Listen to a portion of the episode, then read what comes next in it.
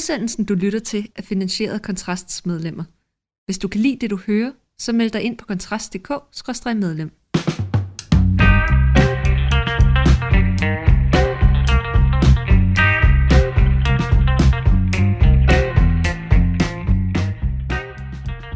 Velkommen til Fyraften med Kontrast, og som enkelte ihærdige lyttere måske i så skulle vi jo have snakket om, øh, om kostråd i sidste uge, men det blev det slet ikke til. Men øh, det har hverken mig eller Rasmus glemt, så jeg tænkte, vi lige skulle, øh, skulle starte med at vende det. Det er som altid Mikkel Andersen ved den ene mikrofon, Rasmus Ulstrup ved den anden. Nå Rasmus, de nye kostråd, øh, er det noget, som du tænker, du vil tage til sig? Nej. Nej. Nej, det er det ikke.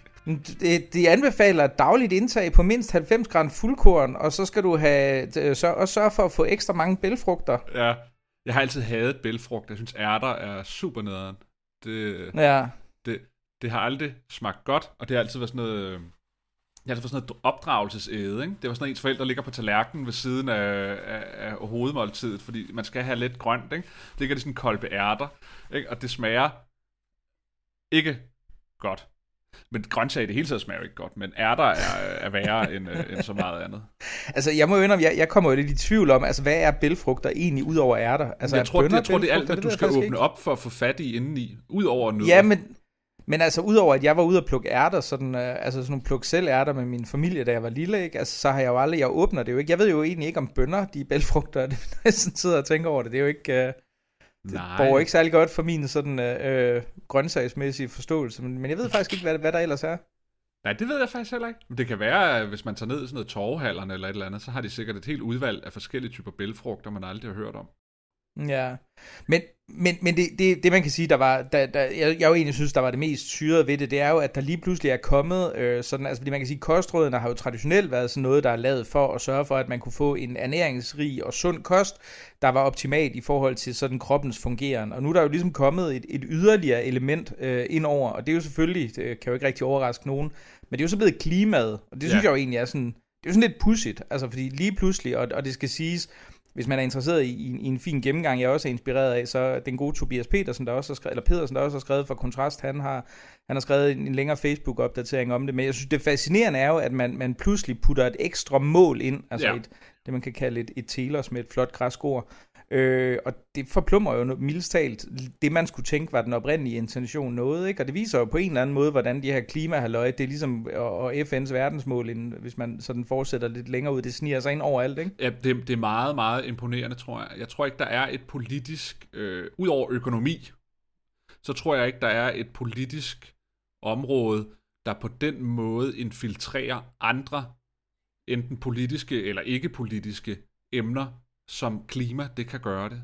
Altså, det ville jo være helt absurd at forestille sig, at man skulle spise... Øh, øh, man fik bygget kostråd op omkring, hvad der skulle holde indvandrere fra Mellemøsten til at komme til Danmark. Ikke? Altså, altså det, det, det, det er kun klima, der på den måde kan infiltrere alle andre emner, øh, sådan fuldstændig ukontroversielt. Ikke?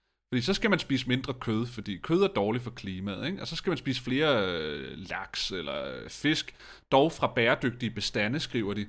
Øh, fordi det er så godt for miljøet, så det er ikke kun klima, det er også miljøet.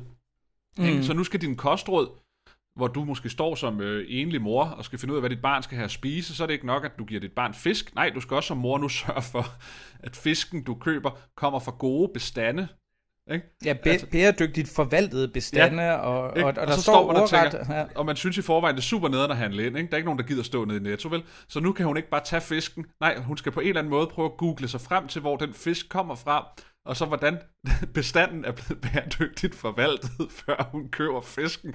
Altså, det er jo, det er jo himmelråbende, åndssvagt. Det er jo ren, altså det er jo, det er jo ren dyd signalering, ikke? Det er jo sådan, jeg ved ikke, hvem det er, der faktisk udfærder, de er vel Sundhedsstyrelsen, der laver de der øh, kostråd der de nordiske næringsstofsanbefalinger 2023 hedder de. Øh, så, så, øh, Nå, jeg ved ikke præcis, det kan være, det er noget, de laver i Nordisk der, Råd. Det kan de være, de har, nordisk kost. Ja, det kan jo, det kan jo være, vores, øh, vores, den gode Ellemann, hun, hun ligesom har sat sig igennem der og sørget for det. Ja, men, men, men det, er jo, det er jo mere problematisk end som så, ikke? fordi hvis vi tager det der eksempel med den enlige mor, eller hvad det er, som jo altid er hende, man tager udgangspunkt i i al politik, så er ideen jo, at man laver, så skulle ideen jo være, at man laver nogle kostråd til, hvordan kan du give dit barn og dig selv øh, en varieret sund kost. Mm. Og den her kompleksitetsforøgelse, der hele tiden kommer i alle områder af livet, er det her et meget godt eksempel på, at det netop ikke er nok at komme med nogle kostråd til, at øh, moren, der måske ikke har så meget viden og indsigt, at hun, nu kan hun ikke bare sige, at okay, det er vigtigt med en varieret kost med lidt grønt og lidt kød og lidt brød og alt muligt andet. Nej, nu skal hun også tage stilling til, hvad for noget af maden, der er godt for klimaet, hvad for noget, der er godt for miljøet, og hvordan man sikrer bæredygtig fiskebestanden, øh, når man køber fisk. Og den her kompleksitetsfølelse, den hænger lidt sammen med for eksempel det der affaldssortering, vi snakkede om sidst. Der er altså en grænse, eller hvordan skal man sige det? Det er meget tydeligt, at det er udtryk for en elitetænkning, mm. fordi for almindelige mennesker er der en grænse for, hvor meget kompleksiteten kan stige i de forskellige livsområder, før man giver for tabt. Altså det perfekte er det godes værste fjende. Øhm, og det er meget, meget tydeligt, synes jeg, at vi på flere og flere områder i livet, der handler om indkøb, og så at smide din mad ud efterfølgende, at den kompleksitet er jo, er jo, er jo enormt, øh, kom, altså den er jo steget helt vanvittigt, mm-hmm. ikke? Og det gør, det er et grundlæggende træk ved sådan det moderne samfund, at, at, at kompleksiteten er evigt stigende.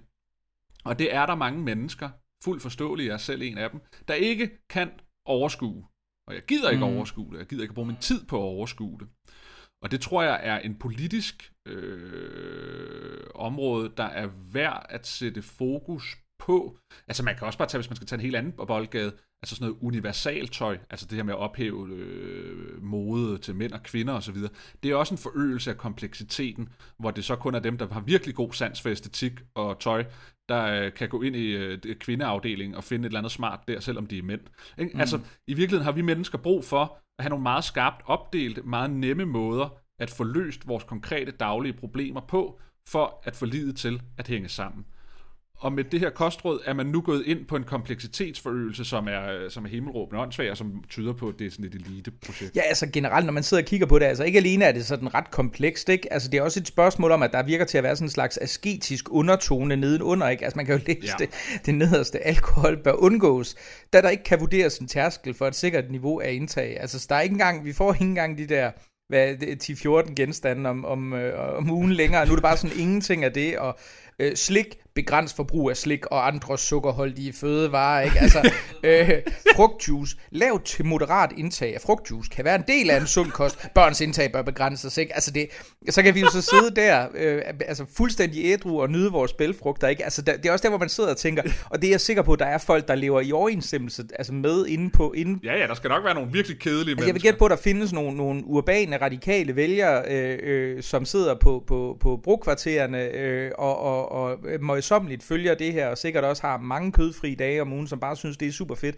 Men i modsætning til sådan den tidligere kostpyramide, som jo var intuitiv og ret nem at forstå, vi har jo alle sammen set den et utal af gange i tandlægernes venteværelser, når vi, øh, i, i vores opvækst og mange andre steder. Ikke? Altså, så, så det her, det er jo en meget... Altså, det, det, er jo, det er jo ikke alene, som du selv siger, det er en meget kompleks måde at gøre det på, men det er også en, hvor jeg bare forestiller mig, at mange mennesker bare vil sidde og sige, Nå ja, well. Altså, hvis, hvis, hvis det er det, der kræves for at være sund, så altså, fuck it. Altså, så kan det jo også, så kan ja, det så også være, så kan det jo også være lige meget, ikke? Fordi det her, det er jo, det er jo, et, jo. Altså, det, er jo det eneste, du ligesom har lov til at, til, til at spise det, øh, eller i hvert fald, hvis man skal leve i overensstemmelse med det her, det er jo, altså, øh, øh, øh grøntsager, og så fiberholdig kost, og, og ufattelig marginale mængder kød, der så skal være produceret på, på ekstremt bæredygtige metoder. Det tror jeg, altså, der er meget, meget store andele af befolkningen, som, som ikke er villige til. Men, men det slog mig på den pointe, du kom med tidligere, det her med, at, at, at der er mange, altså det, det, at der er ikke så mange andre steder, hvor man ser det her som klimaet, der sniger sig ind. Jeg kunne måske nævne, at i forhold til et ligestillingsperspektiv, lige før vi optog det her, der sad jeg og hørte øh, øh, vores ligestillings- og digitaliseringsminister Marie Bjerre i, i ring til regeringen, og der kunne man måske sige, at ligestillingsområdet er et, der lidt minder om det. Ikke? Der kan den ja. sådan komme ind i kulturpolitikken øh, i forhold til, til øh,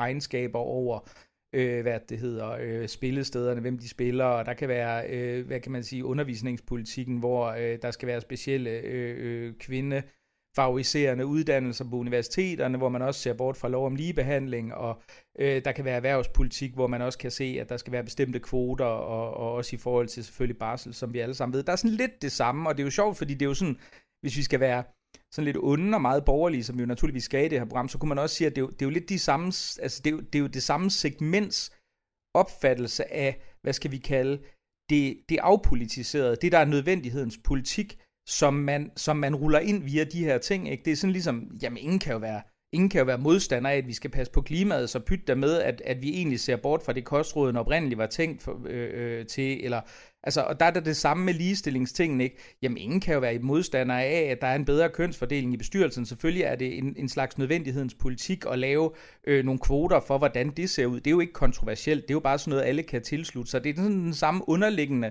opfattelse af, af nogle bestemte, øh, hvad kan man sige, emner som værende hinsides det politiske, men bare som et udslag af noget fuldstændig ukontroversielt, sund fornuft.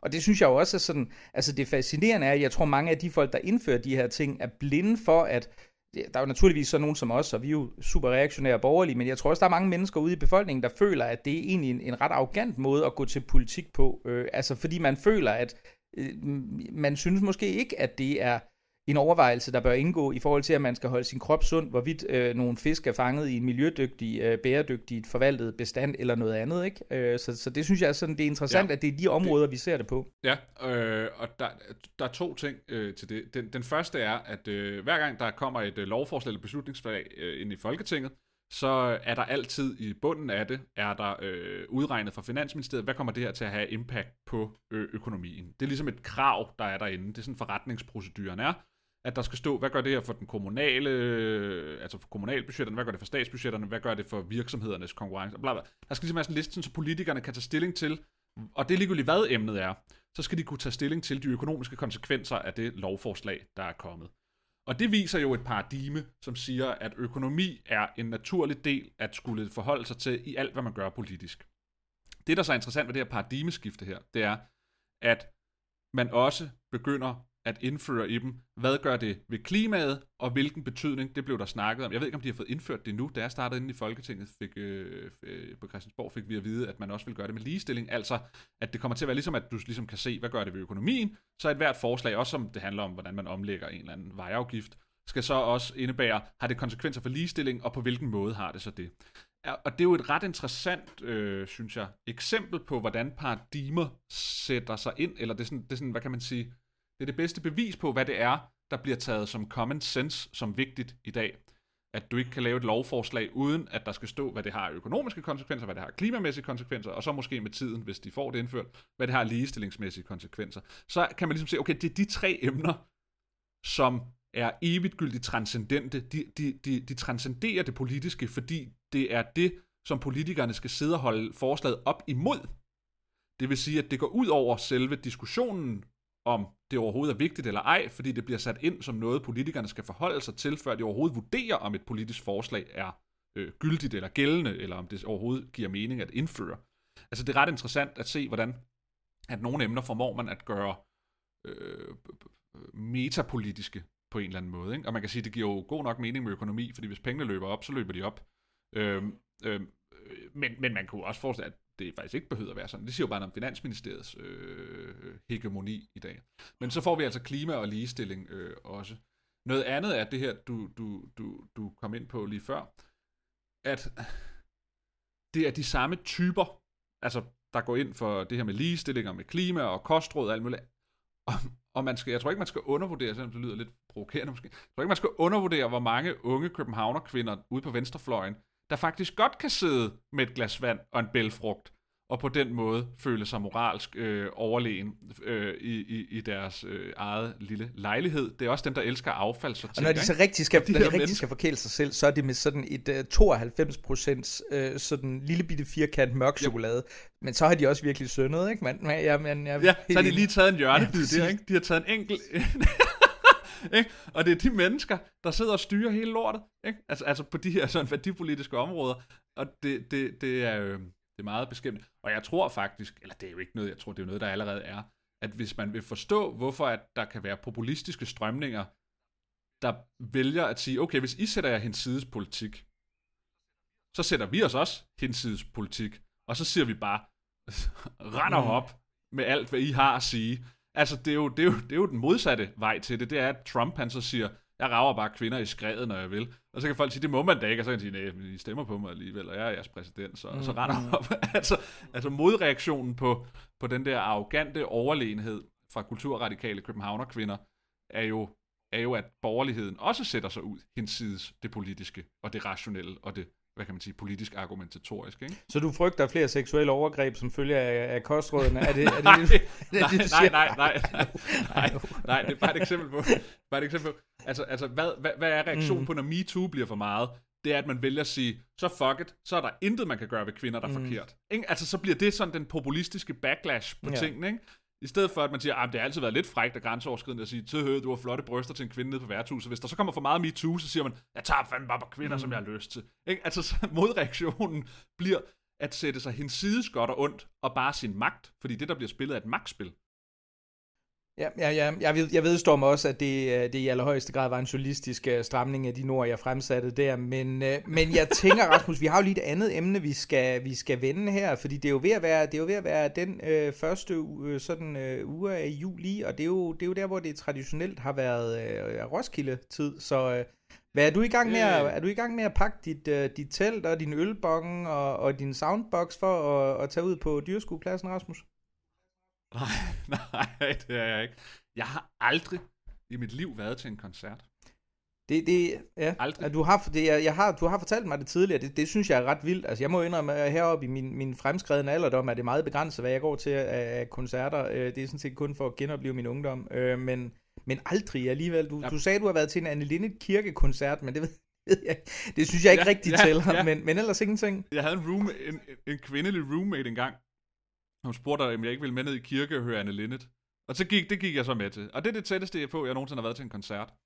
At, øh, at sidde der og så høre hende spille nogle numre på guitar. Men, og jeg har altid, da jeg var ung, jo, jeg kan huske, jeg havde en kammerat, der vandt øh, nogle billetter på radiostationen The Voice til en 50 Cent koncert i Tivoli. Og, og vi gik vel i 8. klasse eller sådan noget, så det var rimelig sejt med 50 Cent og rap og sådan noget der. Og så tog vi ind fra Hillerød, så det var en lang tur for unge mennesker at skulle tage ind til koncert. Og så fandt vi ud af, da vi kom, at billetten kun galt, at man fik gratis adgang til Tivoli. Vi troede ligesom, det man havde vundet var på en eller anden måde en plads til koncerten. Altså sådan, du ved, at, at, at det var en lukket hal, eller hvad fanden ved jeg, eller at det var et afhegnet område, man så kunne komme ind til den der koncert. Men det eneste, man egentlig havde vundet ved de der billetter, det var egentlig bare, at man ikke behøvede betale indgang til Tivoli. Okay, så I fik ikke hørt uh, at the club, Nej, så tog eller vi hjem igen. af de andre fede så hits? Tog, så vi tog, vi tog hjem igen. Og der, der var jeg også tæt på at være til en koncert, men ellers har jeg aldrig været. Og jeg, jeg, jeg, jeg, jeg har altid svunget mellem, at jeg på den ene side har prøvet at snoppe nedad, så jeg ligesom synes, at det at gå til koncert, det er for dumme mennesker, fordi så står man der og hopper og sådan noget, ikke? og det er uværdigt at stå og hoppe, øh, fordi der er nogen, der spiller musik på en scene. Og så med alderen har jeg prøvet at lægge min snobbethed lidt, og nok bare kommet frem, for jeg har en eller anden social angst for store menneskemængder, der er ude af kontrol. Og så er det på den, det er det faktisk det, der ligger og trækker i mig. At, øh, at, at altså, jeg, jeg, jeg, jeg, jeg bryder mig ikke om at se den uorden, der er, hvis jeg skal stå et eller andet sted, og folk står med deres plastikkrus og øl, og er helt op at køre som vilde dyr. Altså, jeg synes, det er, jeg synes, det er frastødende, og jeg synes, det er skræmmende på en og samme tid. Så det vil jeg ikke være en del af. Jeg vil gerne prøve at komme til en teamkoncert, hvor man kan sidde på nogle rækker, og så tiger alle stille og lytter.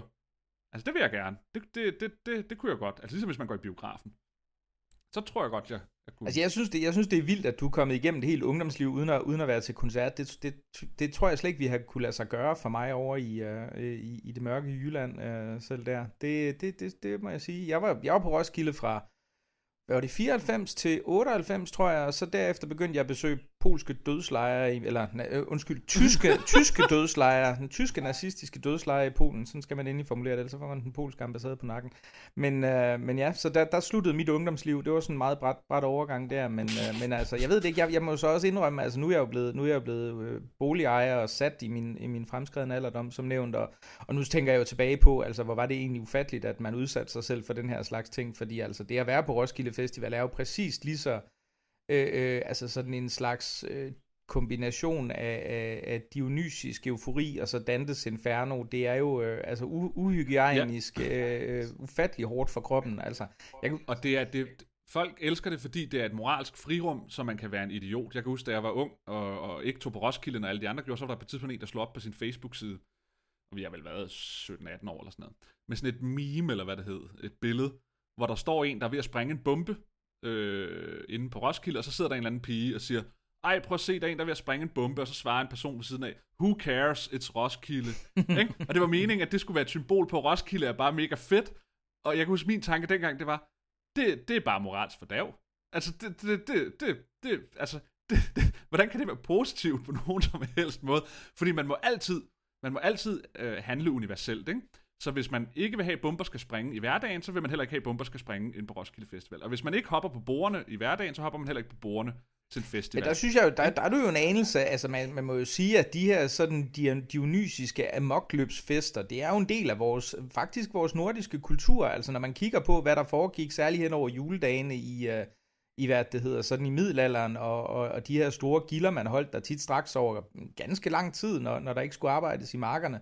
Altså det er jo også ret, øh, der, der blev gået til stålet, både i forhold til alkohol, og, og det virker også til, at øh, sådan erotisk samvær på tværs af, af, af både aldersgrupper og etablerede parforhold og alt muligt andet.